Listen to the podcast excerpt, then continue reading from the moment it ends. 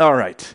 Matthew chapter 5 is where you should be. Um, I'm just going to be upfront with you right now that uh, today's sermon is uh, more of an exhortation. You know, most of the sermons that you hear from me, uh, it's it's uh, something of a, a, teaching on a passage, and then I kind of let you do what you want with that, you know, to figure it out, um, because I, I think that uh, everyone is is uh, in- intelligent enough to think through it themselves, and the Holy Spirit will convict them and place on their hearts how they want to apply it.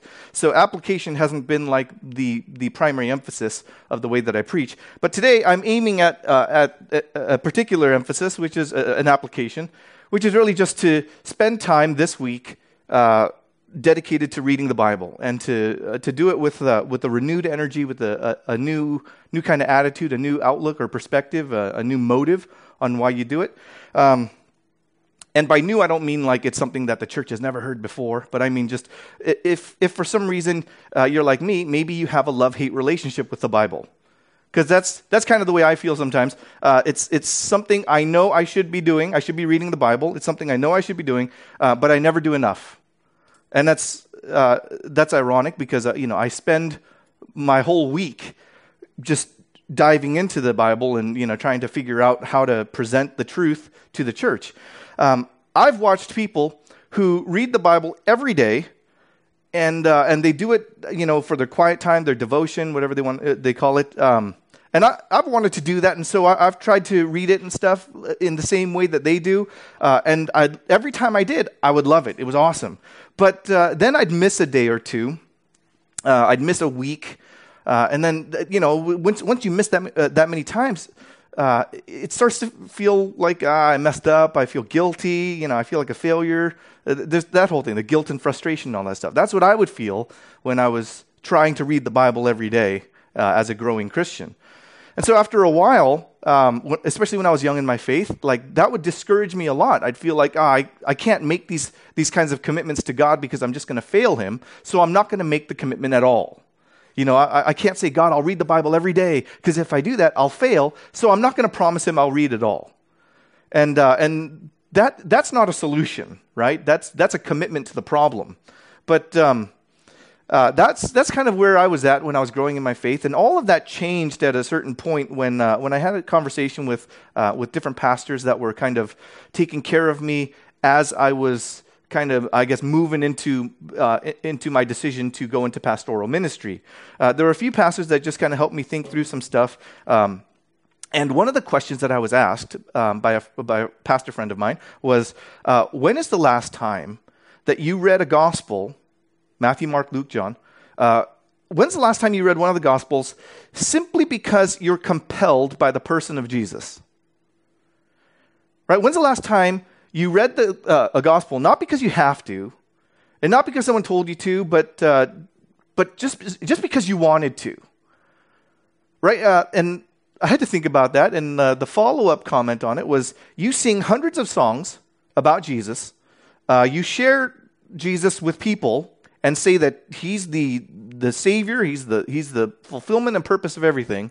Uh, you pray in Jesus' name, you worship him, you do all this for Jesus, and yet you don't find him interesting enough to read about this person that you claim is your king and is the center and love of your life. So then, you know, that's, uh, that's going to do a job on me as like, I haven't even started seminary when, when I heard that. Uh, so there I am, and I'm, I'm like a, uh, I'm bound to go in, into pastoral ministry. I'm almost a pastor, and, uh, and I'm already realizing that uh, I don't have the relationship with Jesus that I want. Uh, I've immersed myself in, in study and understanding of, of Scripture and stuff at, at that time, and I, I, I didn't I didn't realize that uh, what was lacking for me was I, I, just never read the Bible to get to know Him. You know, apparently I was I was a great fan of Christianity, but in the midst of it, I was not much of a fan of of just Christ, of my relationship with Christ. I was learning all this theology. I was learning how to how to be good at church, and uh, and I loved the people there and everything like that. And so all, the system all worked for me, but my relationship with Christ was what was weak.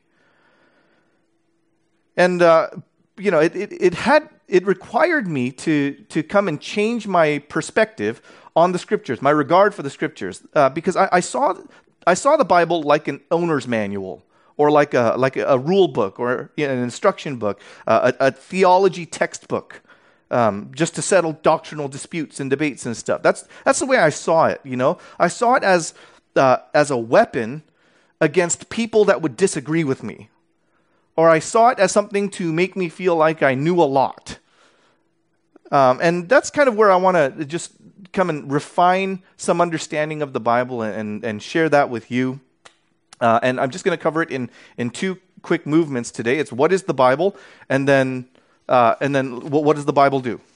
Right? What is the Bible? What does the Bible do? Right? Let's start with what is the Bible. Um, well, we can just uh, get an answer to that uh, very quickly by surveying things that Jesus says or that the Apostle Paul says. Uh, you know, there, there are plenty of places we could look in the Bible for that, but we're going to take a quick look. Look at what Jesus says in Matthew chapter 5. Okay? In Matthew chapter 5, here's what Jesus says, and he's going to be speaking about the Old Testament. Okay? Because when he's saying it at the time, the New Testament hasn't been written yet because he's still alive and walking around. The New Testament is about him, and so it hasn't been written yet. He's still alive at that time. Um, so he's talking about the Old Testament. This is what he says in Matthew chapter 5, verse 17. Do not think that I have come to abolish the law or the prophets. I have not come to abolish them, but to fulfill them right? If you notice, he, uh, he hasn't come to, uh, to abolish the, the, the, Old Testament, but he's come to make good on it, right? To fulfill its promises to, and to actually live out what it intended for us to live out, right? So uh, that's what he's saying so far. And then he says in verse 18 Truly I say to you, until heaven and earth pass away, not an iota, not a dot will pass from the law until all is accomplished, right? None of it's going to pass away, all of it's going to be accomplished in him right? Uh, when he was talking about Scripture, specifically the Old Testament, uh, he's saying that this was authoritative, divine literature. Like God has written it, and it's going to be accomplished. And it is, it is divinely uh, uh, appropriated to be accomplished. Nothing will, nothing, uh, no part of it will pass away until all of it's fulfilled. Right? So he had this, uh, this view of the Old Testament that it was the absolute Word of God, that it was infallible. It will accomplish exactly what it said it would accomplish and all of what it said it would accomplish. Not, a, not an iota, not a dot uh, will, will disappear from it until it does everything and exactly what it said it will do. That's what Jesus said about the Old Testament. Look what the Apostle Paul says about the Old Testament in 2 Timothy chapter 3. 2 Timothy chapter 3. It says, But as for you, Continue in what you have learned and have firmly believed, knowing from whom you learned it, and how from childhood you have been acquainted with the sacred writings. That's the Old Testament. Uh, uh, Paul is telling Timothy, you've been ex- uh, acquainted with the sacred writings, which are able to make you wise for salvation through faith in Christ Jesus. Right? So, so far, the Apostle Paul is saying that the Old Testament is able to make Timothy wise for salvation, like to help him understand salvation, and uh, uh, and it's it's uh, it, it's sacred writings, right? They're set apart, they're holy. Verse sixteen, Paul says, "All Scripture is breathed out by God and profitable for teaching, for reproof." For correction and for training in righteousness, that the man of God may be complete, thoroughly equipped for every good work. And that's the, that's the famous verse out of 2 Timothy. Uh, that's the big one. All scriptures breathed out by God is profitable for teaching, for reproof, for correction, and for training in righteousness, so that the man of God may be complete, equipped for every good work. Right? Uh, Paul seems to think that scripture is a big deal. And by scripture, he's talking again about the Old Testament. Right? And it will also apply to the new, because if, if, that, if the New Testament also is scripture, then then it'll apply. But what, when he's t- saying that at the moment, what he's thinking of is the Old Testament, right? And he's saying that it is so useful to teach and to rebuke and to correct and to train in righteousness so that you're thoroughly equipped for every good work. That's what he says, right? For you to understand righteousness, you need the scriptures, specifically the Old Testament. And uh, I, I, keep emphasizing that because uh, I think as Christians today, uh, we have a we have a high view of the New Testament, and we love the New Testament, preaching through the New Testament, reading the New Testament and stuff. Uh, at least we we talk like that. But then the Old Testament is like something we avoid for years and years. You know, like how long have you been a Christian?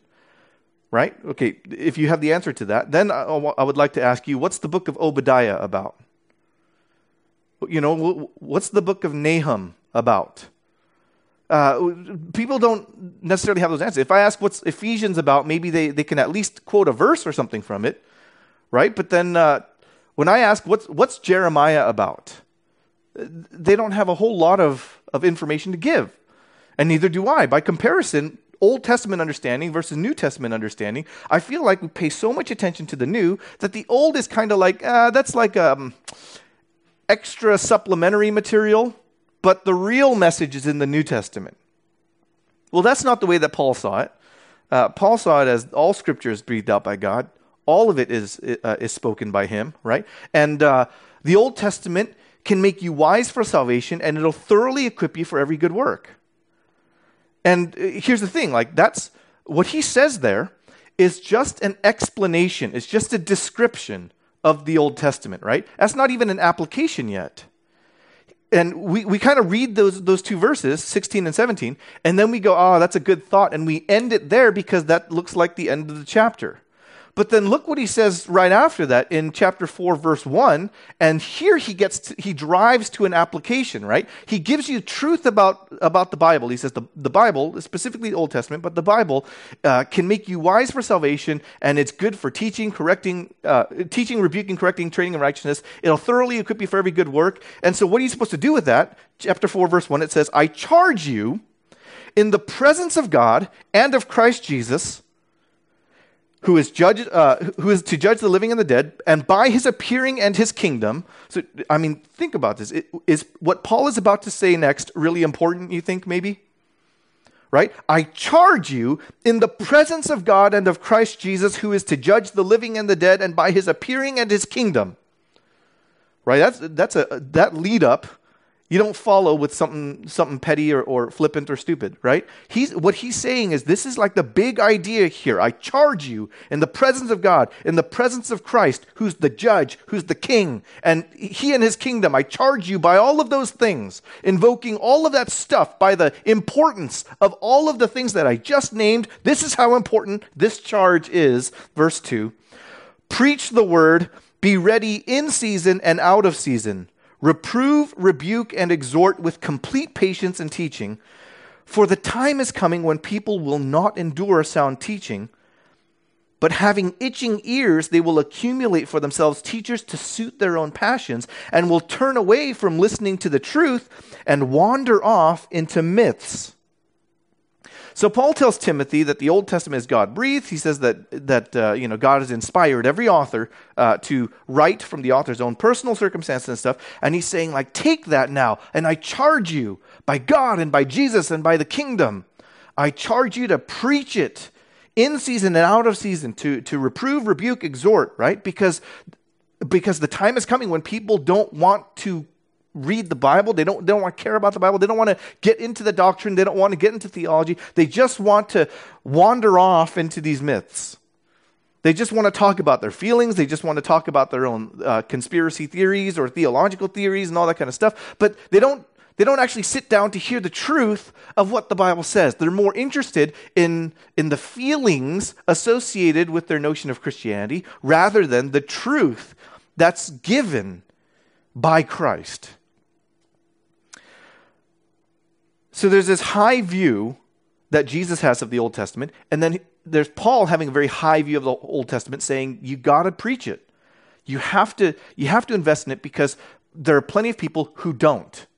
There are plenty of people who don't care what the scriptures have to say, what the Old Testament has to say, what, what, what God has to say, right? They, uh, they want a, a good moral life.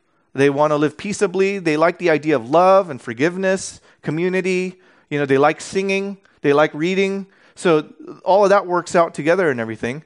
Um, but then the, the impulse and the value of reading what God has said in His Word is like absent in their hearts. Well, uh, let me show you a moment where Jesus is speaking to some of his disciples. Because if uh, Jesus and Paul have a high view of the Old Testament, what about the New Testament, right? Does that Does that measure up to the high view that Jesus and Paul have of the Old? Does the New Testament measure up? Look at John chapter 14, verse 25. Jesus says to, to some of his disciples, He says, These things I have spoken to you while I am still with you. But the Helper, the Holy Spirit, whom the Father will send in my name, he will teach you all things and bring to your remembrance all that I have said to you. And uh, what he says there is that the Holy Spirit is going to enable some of the disciples that he's speaking to, the Holy Spirit will enable them to remember all that he said to them. Right? Uh, that's, that's a supernatural work because it's, it's difficult to remember all that someone says to you right? It's difficult to remember all that someone says to you in a single conversation, uh, let alone for, you know, how can you do that for the three years of ministry where Jesus is walking around giving sermon after sermon, day after day, all day long? But uh, but the Holy Spirit brings to remembrance all that, that He said, and they're able to write it down, and that's how you get the, the Gospels and how, how you get the Scriptures and all that kind of stuff, right? Um, you have this, this promise by Jesus that the Holy Spirit is going to help the apostles and their close associates to remember everything that he said. Th- th- those are the people that are standing with him in the crowd, the disciples that he's talking to. The Holy Spirit will enable you to remember it all right?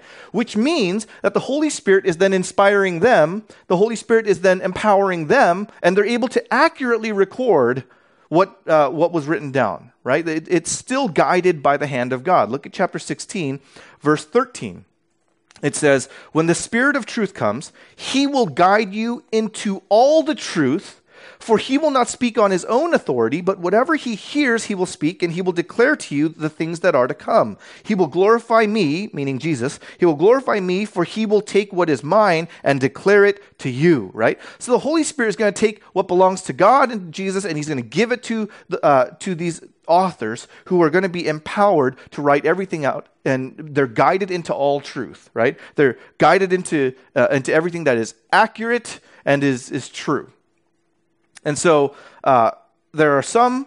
Uh, there are some of these disciples that, that were inspired like that. They wrote it down. That became the Bible, right? The New Testament. That has the same divine authority, the same position as the Old Testament. The Old and New Testament, they're both the Word of God. They, they stand together that way. The Holy Spirit has moved the prophets of old to write the Old, uh, Old Testament, and the Holy Spirit has enabled the disciples to write the New Testament, and it stands together as a single unit. That's why we have some letters in history that, uh, that comprise the Bible. That's the Bible. And we have other letters written by, uh, by early Christians and disciples that are not part of the Bible uh, we, we have the collection of, of these manuscripts and texts and stuff, and the earliest test that people would use to figure out is this Bible or not Bible? Is this holy Word of God, or is this just nice writings from, from people? Uh, the, the main thing that they would use, their, their first test was uh, was it written by people that had received this commission? Was it written by someone who was a follower of Jesus and was, was given a commission like this, that the Holy Spirit would guide them to remember these things and stuff? Some books are inspired by the Holy Spirit, um, breathed out by God. Other books are just natural books that are written and they're just books. You know, Lord of the Rings, that's just a book written by a person. Bible is written by a person, but the Holy Spirit had come in and, and supernaturally empowered the authorship. So it's, it, it's a different, uh, the authorship is a different kind of authorship, right? While it's fully from the human author, it is also fully from God, the author of everything. You can't say that about every other book that's written. Well, uh, the point of it is that uh, this all stands together, all, all 66 books of the Bible, Old Testament, New Testament. It stands together as a single unit, and it's not an owner's manual right? No one's ever transformed by an owner's manual. Right? No, no one reads an instruction manual or nobody reads the, the, the, the terms of agreement and the license of a, you know, a, of a product uh, and, and then walks away transformed by that, where their definition of life and their worldview, their understanding of reality is completely different right? That doesn't happen with an owner's manual. It doesn't happen with an instruction book. It doesn't happen with a rule book. It doesn't happen with a, with a, a textbook, even. If God wanted that, he would just write a textbook, right? Complete with glossary and index in the back. But he didn't do that. Right? He, he used, uh, look at the Bible, and he, he uses poetry. He uses apocalyptic visions, right? He uses romantic imagery in the Song of Solomon. He uses uh, history and narrative. He uses parables and personal letters and all that kind of stuff. He uses every kind of piece of writing that's available, uh, he, he speaks in so many different ways to tell the readers what he's like and what we should do in response to him. And that's scripture right? The bible is not is not just a, a, like this textbook to use just to, to know a lot of information. It's an invitation to get to know god and to see what he's like and to live the way that he intends for you because the promise is that it is it will amount to your ultimate fulfillment in him. I always treated the bible like it was a rule book like an instruction manual you know there are rules and and, and that's the, the way that I, I, function. And like if you get into like personality tests and stuff, like the My, Myers Briggs, you know, uh, if if you're like a a, a judging type personality, a, a, J, right? Then you think that there's a there's a right way to do things and a wrong way to do things. There's a structure. You, things ought to be done a certain way, and so then it might be easy for you to think that the the Bible is just that. You're supposed to read it. and You just got to do the, it the way that it says right? If you're a P, a perceiving, you might think, ah, everything's, there's not a set way to do things. You just kind of feel it out. So then the Bible becomes like, ah, you don't really need to read that. You just kind of get a feel for things and then you'll, you'll know what to do. And the, the Bible's neither of those. Uh, it's this invitation to get to know who God is. It's not a handbook that, uh, where you're just supposed to sit there to memorize verses so that you could win a debate right? It, it can be used that way, but that's not its purpose. That's not its primary purpose, certainly not. The Bible calls itself living and active in Hebrews 4, right? It, it, it's, uh, it's something that, uh, that affects you and interacts with you. Uh, it's, it, it's meant to be that when you read it, something happens inside you every time you're exposed to it. Right? When you sit down and actually give it the attention that, uh, that you would give to, to anything that you're serious about, it ought to do something in you. And that's why we spend so much time at our church delving into the Bible and talking about it so much. That's why we spend so much energy on that, right? That's why we, uh, we call our, uh, ourselves to immerse our lives in it because it's living and active and it does something. But we have to kind of handle uh, two disclaimers on, on the extremes, right? We got to uh, avoid certain certain aspects of, of how to do this, right? For some people, uh, if you're raised in church and you got a good theological background and stuff and, and strong, uh, strong teaching in, in, in, in, certain denominations or traditions, uh, the, the, the emphasis on theology is so overt and, uh, and primary that the notion of, of the Trinity of God for such a believer is the Father, the Son, and the Holy Bible, where you talk about God, you talk about Jesus, and then you talk about the Bible and theology, and you don't say a whole lot about the Spirit or what the Spirit does or how the Spirit uh, speaks to you and affects you and moves you and uh, that kind of stuff, right? And these folks have an easier time having a relationship with a book rather than having a relationship with the person of Jesus, whom the book is pointing to. And uh, that's a weird line, uh, but it, it, it matters, okay? Do not place your faith in the Bible and then stop there. The Bible is pointing you to Jesus. So the faith that you place in the Bible ought to point you to place your faith in Jesus. That's where it belongs, right? Uh, I mean, there's a nuance that, and, and you have to sit there and think about it for a while because some people place their faith in the book, but don't, don't place their, their faith in its author. The other extreme to avoid is that um, there are some people who think uh, doctrine and theology and stuff it, there are so many different opinions and there's so many different uh, perspectives that like it's not important. I got like the major things down anyway. I know the core gospel and so that's all that matters. Uh, i don't need to hear all these these different voices in my head trying to argue for for the particulars and the peripherals right? And so they think it's unimportant to learn doctrine unimportant to learn theology. Uh, it, it boils down to basically whatever matters to me and whatever, whatever it means to me, that's all that I care about. And if, uh, if you take seriously that this is God's word, then you ought to come at the Bible very differently than that, right? Because it will matter what he said. In fact, if you say that it's God's word, it matters even more what it says, not less right? It matters even more to get to know what God was talking about. It doesn't matter less. The fact that it's God's word means that we should read it more carefully and more fervently than anything else we read. Anything else we pay attention to, anything else we try to figure out. This is the thing that is most important to figure out. right? It's that much more important to be careful and understand rightly because it tells you who God is. It tells you what He's like. It tells you what He wants. It tells us who we are. It tells us what we need to do. It tells us what this is all about, right? So that needs to be understood. So then, what is the Bible? It's not a rule book.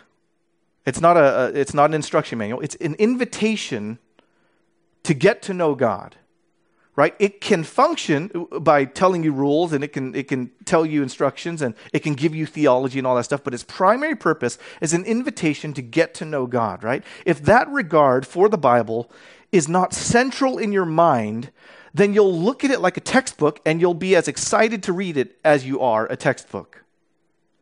If you look at it like a rule book or like a, a contract, a terms and, and a, a terms of agreement, a license, you know, of a product. If, if that's what you think it is, then that's the way that you'll approach it. And you'll be like, why do I need to read this? Ugh.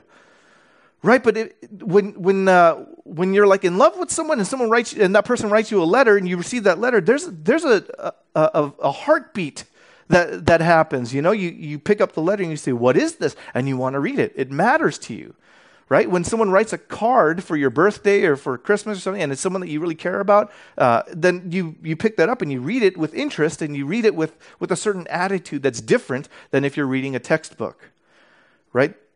If you, if you regard the Bible like a textbook, you'll read it like a textbook. If you, if you regard the Bible like it is God's explanation of Himself and His invitation for you to be in relationship with Him, then you'll read it as that right? If, uh, if you love God, if you love Jesus, uh, and you understand what this book is, then you'll read it because you, you want to, to get into interaction with God and with Jesus, and you want to know Him more, you want to know Him better, right? That's what the Bible is.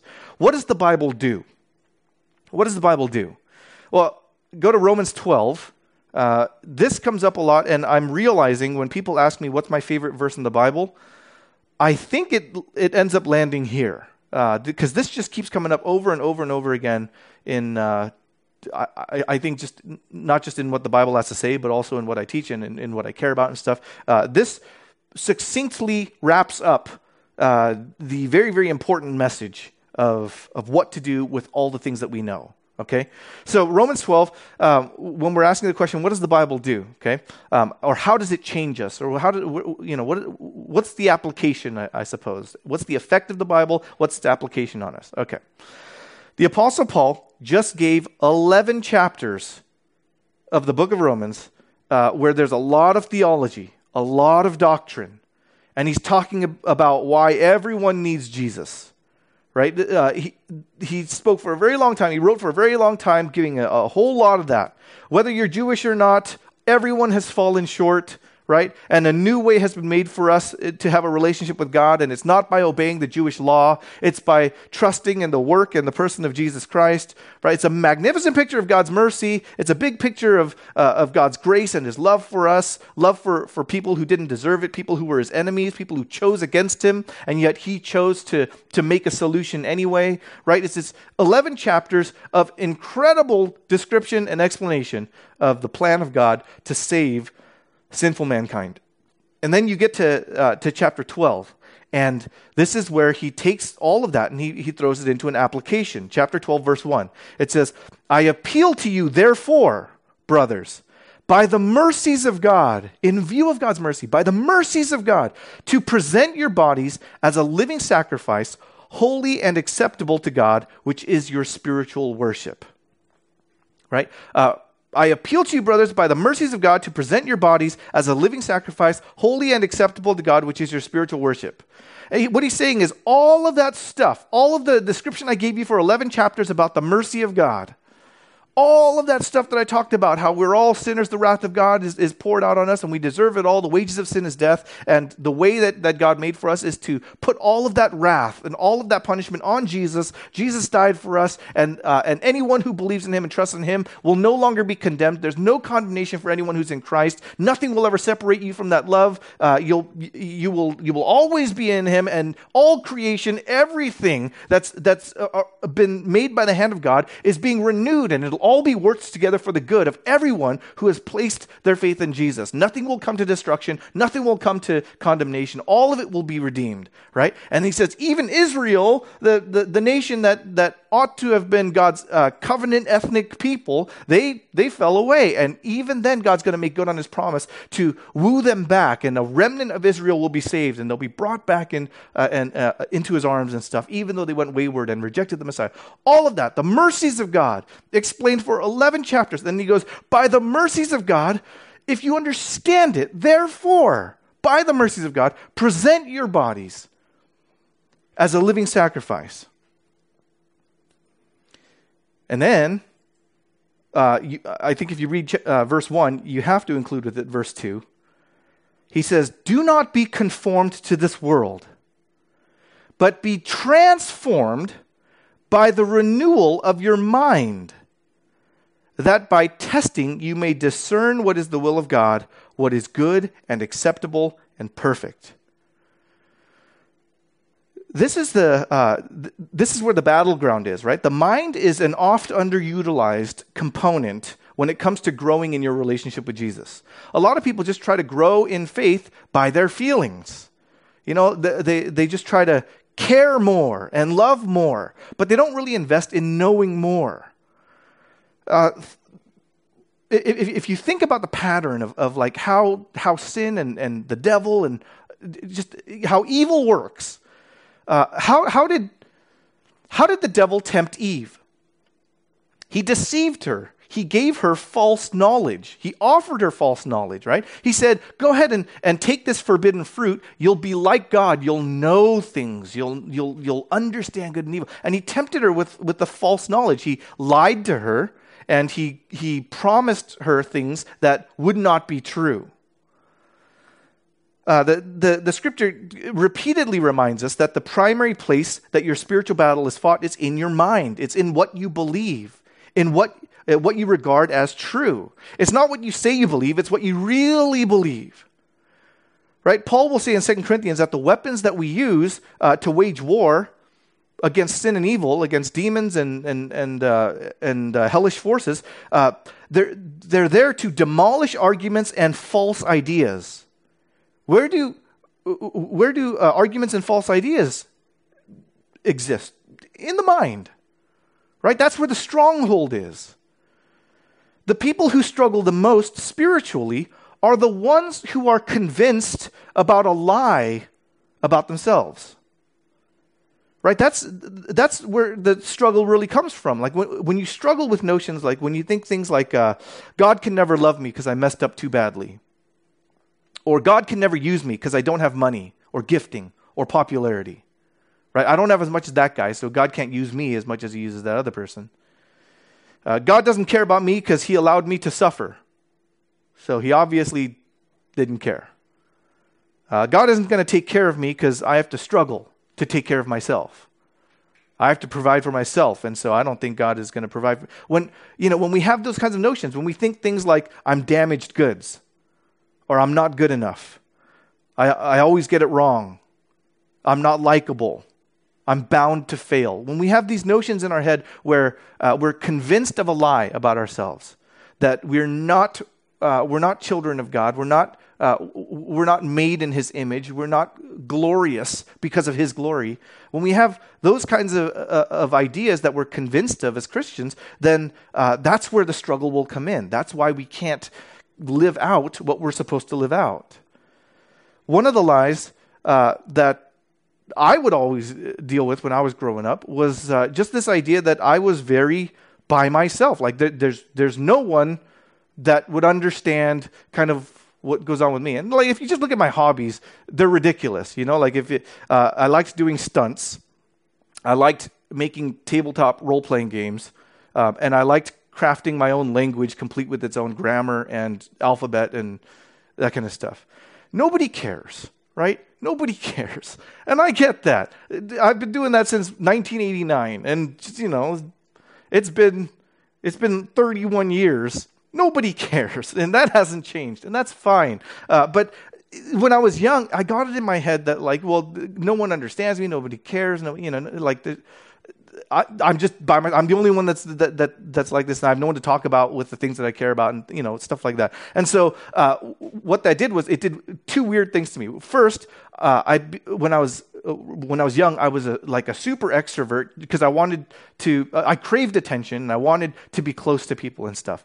Then as I got older, I think it just kind of dawned on me that like nah, that that, that doesn't work, and no, uh, like you gotta be surrounded by people, but they won't know what's going on in here. And so then I, I became very isolated. I became very uh, d- reclusive in a way, you know, and uh, very not uh, not like withdrawn physically. I'd be around people and stuff, but then I kind of would think I belong by myself. I belong alone.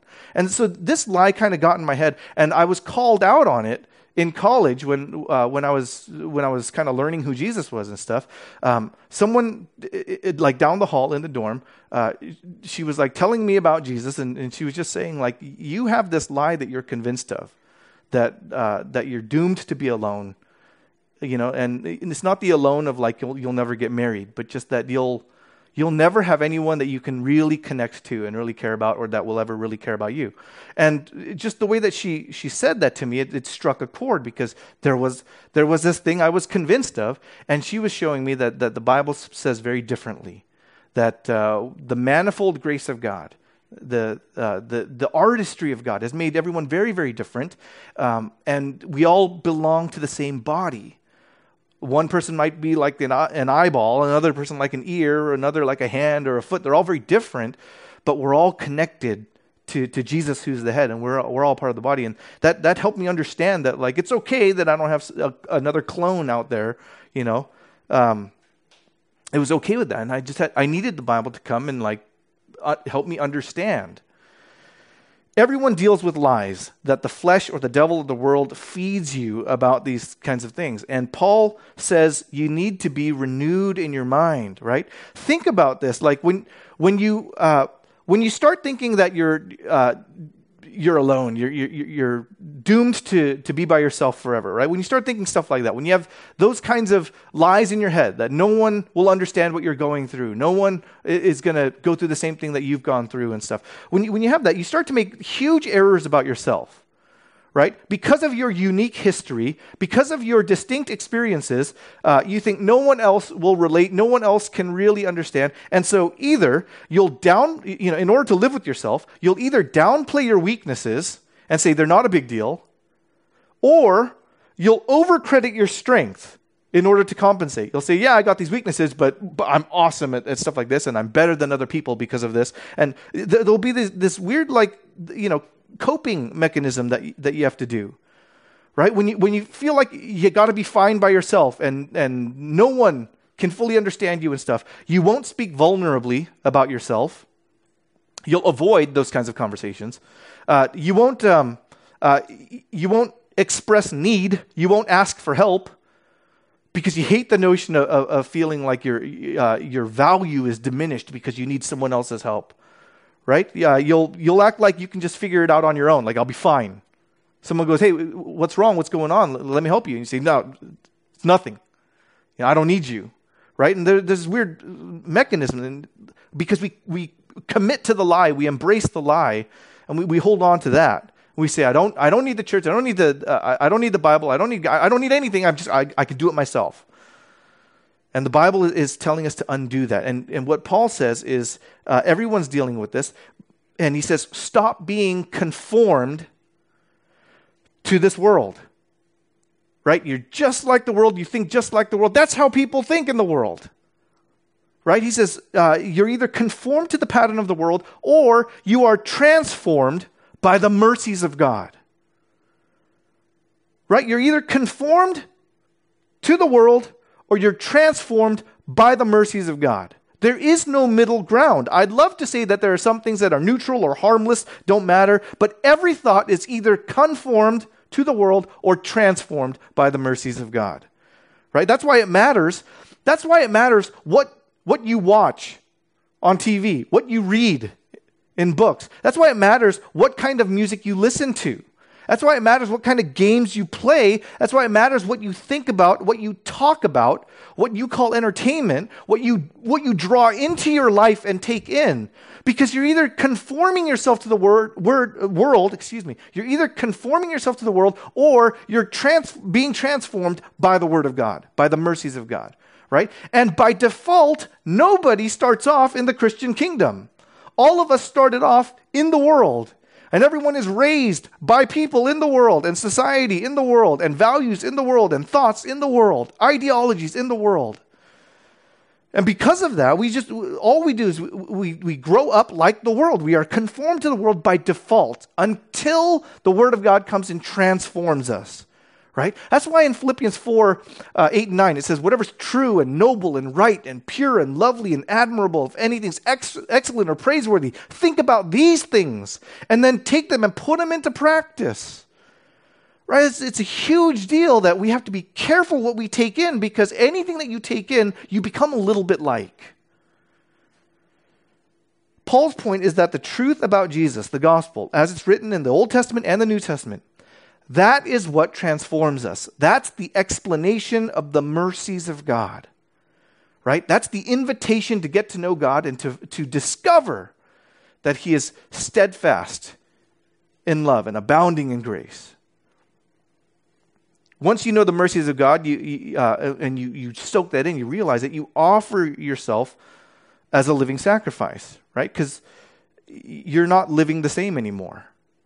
The way that you were living, you're like, that has to come to an end. You're not going to live conformed to the world anymore. You're transformed by the reality of Jesus. So you go, okay, I'm not going to live that way anymore. Now, my life, my body, everything that I do is different.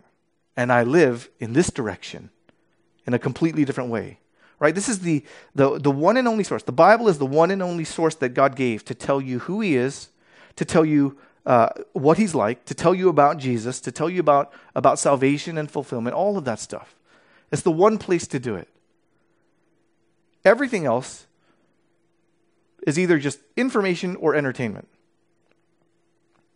And we, we so much more fervently go to those things instead of this invitation to a relationship with the author of it all. I got to be careful even now, like, you know, not to read the Bible just to look for ammunition for sermons.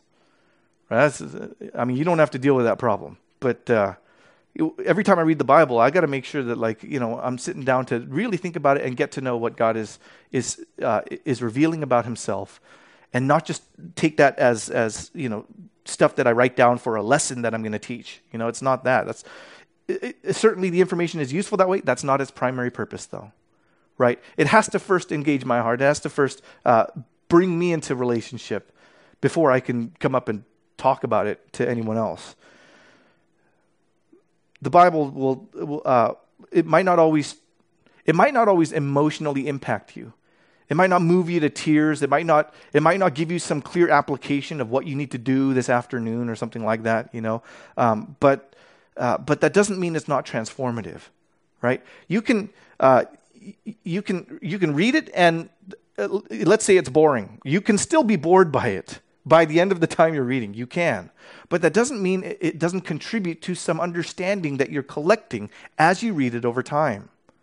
Right? It's weird to say that I went uh, I went to the gym today. I came back. I'm not buff. So I guess the gym doesn't work. Like that's that's not that's not how it works. That's not how any of this works, right? The the way that that you you approach exercise is a consistency to uh, and a frequency. And the more you do it, the more it, it begins to mold and tra- transform you. But if you just do it once and go like, what are the results? I don't see. Ah, it's not working. That's that's not how you do it. You wouldn't watch a, a single scene in a movie and then go, well, how how was the movie? And then try to judge it just by one scene. You can't. You'd have, you have to watch it as a whole, right? Take the collective uh, constituent parts. And that's how it works with the Bible, that you, we have to read it. And it's not just like today it was boring and it didn't do anything, so the Bible doesn't work.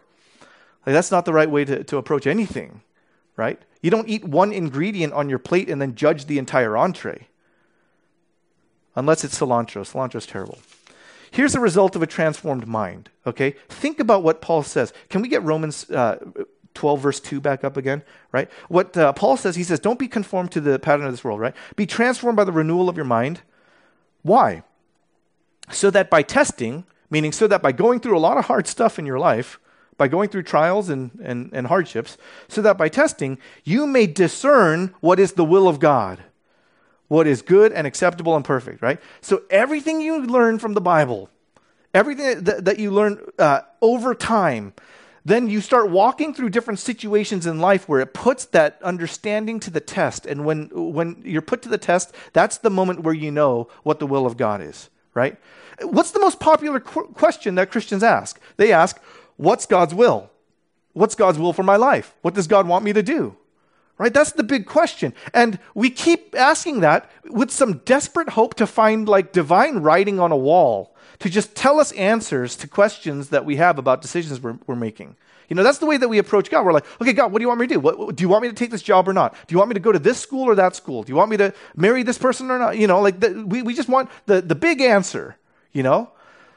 But that's not, that's not really the way that, that God was, was trying. To He's not trying to get us to be dependent on Him that we can't make decisions on our own. That's not what any father wants for his child, right? For, uh, uh with my son, uh, I got my 10 year old son Elias. I don't want him to be constantly asking me, Hey, what do you want me to do? What can I do? What am I supposed to do? Like when, when he does that, that doesn't show maturity, that shows immaturity. What do I want for my son? I want him to know me so well that when it's time for him to make a decision, he knows exactly what he should do because he knows what I would say to him. And that's kind of the, uh, the, the tie in with, with uh, this exhortation to read the scriptures, right? Uh, the key result of reading the scriptures is that you, you get to learn what God's voice is like, what God sounds like. You learn how to hear his voice. Right? People will say, like, God was telling me to do this. I, I really could tell that God was, was, uh, was you know, pointing me in this direction. How do they know that? How did they know that? Maybe, maybe they, uh, they're right, maybe they're wrong, but how would they know? And you can't know if you don't know what he sounds like and what he cares about and what, is, uh, what, what his plan is. Right? Like that's all given in, in the Bible. And the more you read it, the more you, you get tuned to his voice. And Jesus says, my, you know, my sheep, they, they know my voice. Right? That's what happens when you, you sit there listening to the shepherd. But if you're just filling yourself up with television shows and, and, and music and stuff, then you're, that's, that's what you think like. And that's, that's then the, the, the guiding voice in your head. The more you, you look at what God has said, the more you start to figure out what He sounds like. When I was in college and, uh, and that girl was telling me, you know, you, you kind of have this issue where, uh, where you feel like you're just on your own and, and no one's going to understand you. And, you know, when she was, she was telling me that, I knew in that moment that God was speaking to me through her. Right? And it's not like that was, that was a, a new book of the Bible or anything like that. It didn't stand in the same authority. It was a, a message that was consistent with stuff that the Bible was already saying. And I'd read through the Bible so many times and, and things that uh, by the time she was saying that, it was helping me realize things. You know, and, and it made sense because that's the voice of God. He's, he's telling me that I'm part of a body. I'm a different part than some other people. That's fine. But, but that doesn't mean I don't belong. That doesn't mean that I don't need the rest of them. It means that, that we all have a place together. The, um, the, whole, the whole point of this is to, you know, to talk about what is the Bible, what does it do, is to, is to move you in, in one direction, which is just simply to say, during this time in quarantine, um, many of us have extra time because you're not really driving anywhere, or, you know, you're staying home and stuff. You have extra time, uh, and I would I would encourage you to use that time to read the Bible, and to read the Bible not because you're just told to, and not because uh, you you know you just got to memorize some stuff, but like read it because you actually care about the person it's about, and it'll it'll be your your only opportunity to get to know him. And then for some other people, I think that uh, that they're working harder now or working longer hours now uh, because of demand and you know the situation. Um, some people's jobs make them work longer hours during this situation uh, with the whole quarantine and stuff. And I, I kind of want to say to you that maybe now more than ever, is when you need to keep your thoughts anchored to Jesus. So it, I guess in a way, it doesn't, doesn't, matter who you are. Read the Bible is really what I'm saying, right? But uh, immerse yourself in the scriptures because uh, because if you're a believer, you're convinced that Jesus and Jesus alone has the words of eternal life. Why immerse your mind in something else? It doesn't mean you can't watch TV. It doesn't mean you can't listen to music. That's, that's not the point. That's not what I'm trying to say. But, but what is the driving thought that takes you through your life, right? Through each day, through each week? What is that driving thought? We want to know him. We want to love him. We want to be like him. He wrote all of this down so that we could get to know him and we could, uh, we could love him and we could be like him. All of it's written down. So then, I'm just gonna like I'm gonna zoom out here. I'm gonna I'm gonna close with with these two questions for for you to mull over for yourself, uh, and then uh, and then we'll close in prayer. First is, where are you being conformed to the pattern of the world? Right? Where where do you look like the look exactly like the unbelieving world? What should you not be taking in so much of? Is there something you're uh, something you're watching that just it's not good for your, your soul? Something you're listening to is not good for your soul? You know, like what what are you taking in that's that's keeping you thinking like the world? And then second is how can you put yourself in a posture where you can be transformed? Right? Uh, for some people, it's like, oh, I'm going to start this uh, read the Bible in a year kind of plan. Other people, it's like I'm just going to read uh, whatever I want, uh, whatever I want from the Bible as much as I want for 10, 15 minutes a day. Fine, right? Some, it's like I'm just going to memorize a verse every week. But uh, what, what, what can you do to put yourself in a posture to be transformed? Think about those things, right? Go, come to discipleship group this week, uh, having thought about those things. And if you want to, if you want some extra guidance on like, well, I don't know what to read or something like that, jump into our Tuesday night Bible study if you want to. You know, I think we're doing Acts chapter 2 this week. Uh, do something like that, right? Or starting next week, we're going to launch into the book of Isaiah. Read the first five chapters this week, a chapter on each weekday or something, and, uh, and just see where that takes you. But uh, give, like, m- prioritize for yourself an opportunity to listen to the voice of God, right? To tune yourself to it. This is how He spoke in His Word. And the more you, you are familiar with that, the more you'll be familiar with how He speaks to you through the Holy Spirit in your heart. Right? Let's pray. Father, it's a simple exhortation, and I hope that, that it matters to all of us. Um, I pray, Lord, that we as a church, we as your people, would depend on your word, would rest in your word, would delight in your word, and would read it, knowing that not every day is going to be this emotional impact. Not every day is going to have some application point to do that afternoon. But to read it because each time we do, it adds to our understanding to get to know you. And as we do that, as we add to it and, and we explore uh, all the different ways that you have revealed to us the mercies of God, we hope that it would transform us so that we would know the will of God and we would offer our bodies as living sacrifices. Bless your church, Lord. Keep making us like you. Do it through your word. Thank you. In Jesus' name we pray. Amen.